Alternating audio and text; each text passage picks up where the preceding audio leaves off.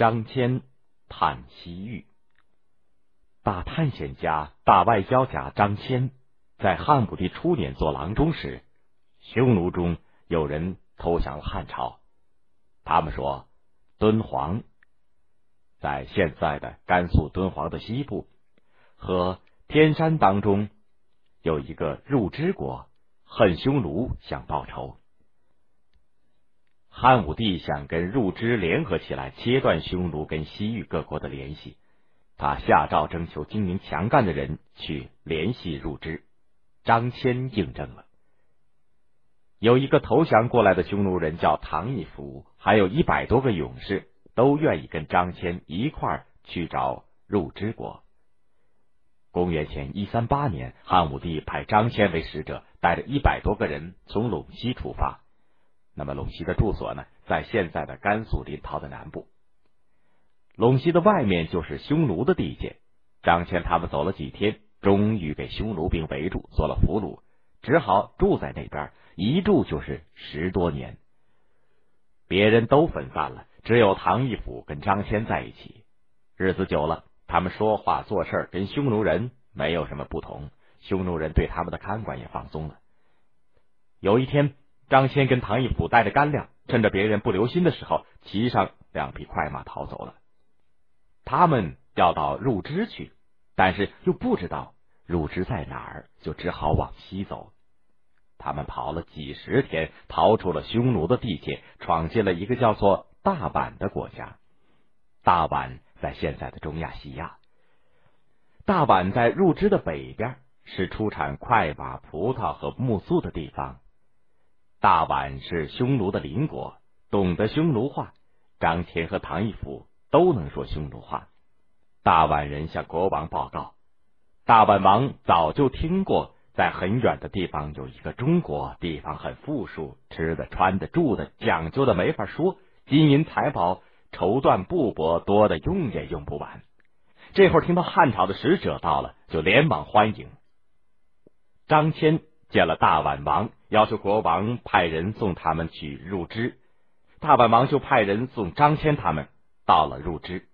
张骞见了入支王，说汉朝愿意跟入支联合起来，共同去攻打匈奴。可是入支王哎不想这样。原来入支老王被匈奴杀了以后，入支人立他的儿子为王。新王率领着全部人马和牲畜往西逃，一直逃到了大夏。大夏在现在的阿富汗的北部，入支人打败了大夏，就建立了一个大入支国。入之王不想再去跟匈奴作战，只是很有礼貌的招待汉朝的使者。张骞和唐义府在入支住了一年多，没法叫入支王去打匈奴，只好离开了入支回国。经过康居和大宛，到了匈奴地界，就又给匈奴逮住了。这里说的康居国，大约在现在的巴尔喀什湖和咸海之间。他们只好又在那边过了一年多。匈奴的太子和单于争夺王位，国内大乱。张骞和唐义府就逃了回来。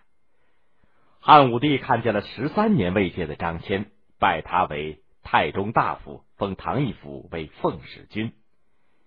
张骞还想到西域去，他向汉武帝说。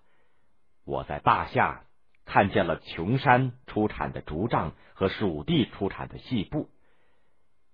这里所说的琼山呢，在现在的四川；这里所说的蜀地，在现在的四川成都。大夏人说是买卖人从捐堵，也就是天竺，即是现在的印度买来的。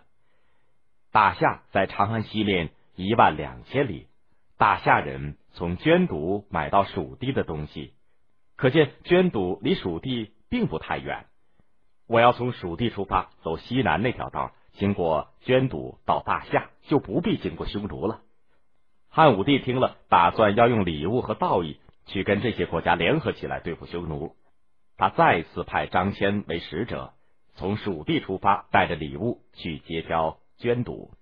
那么这次，张骞把人马分成了四队，从四个地点出发，走了两千里地。有的给当地的部族打了回来，有的给杀害了。往南走的一队人马绕过了昆明，到了滇国，也就是现在的云南的南部。滇国的国王原来是楚国人，很客气的招待了使者，愿意帮助使者找道去捐毒。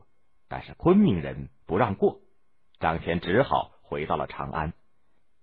汉武帝认为这次南方之行结交了一个从来没有听说过的国家，也很满意。后来。西域一带有许多国家看到匈奴被汉朝打败，就不愿意再向匈奴进贡纳税。汉武帝趁这个机会再派张骞去通西域。张骞说：“匈奴西边有一个乌孙，那么乌孙在现在的新疆，皇上不妨先结交乌孙王，跟他和亲。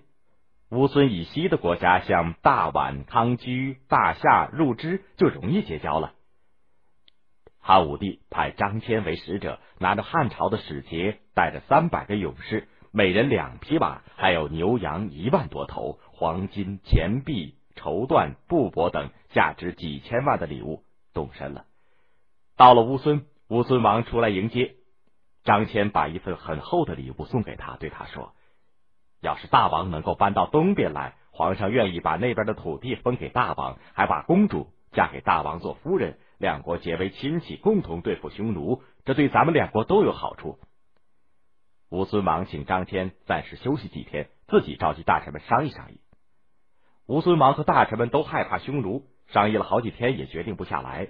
张骞就打发他的副手们拿着使节，带着礼物，分别去联络大宛、康居、大入支、大夏、安西，也就是古代的波斯、宣堵和于田。那么于田在现在的新疆和田一带等国家。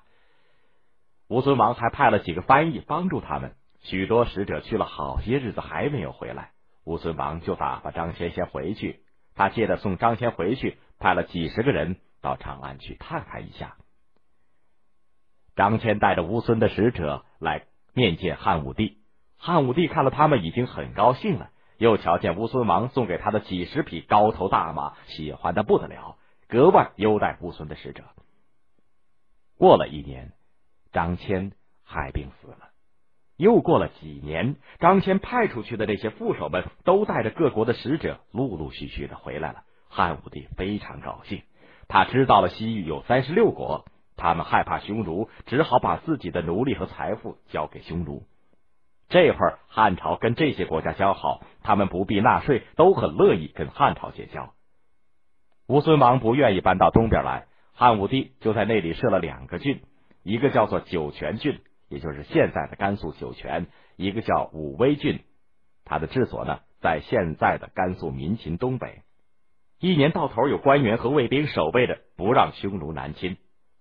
汉武帝派张骞出使西域，西域三十六国都知道张骞心眼好，够朋友，因此在很长的一段时间，汉朝和西域的友好关系就建立起来了。汉朝从西域那里得到了高头大马、葡萄、木粟、胡桃、蚕豆、石榴等几十种物产。西域各国从中国得到了丝和丝织品，学会了耕种、打井和炼铁，发展了生产。张骞走通西域这条路，促进了中外的文化交流。后来人们就把它叫做丝绸之路。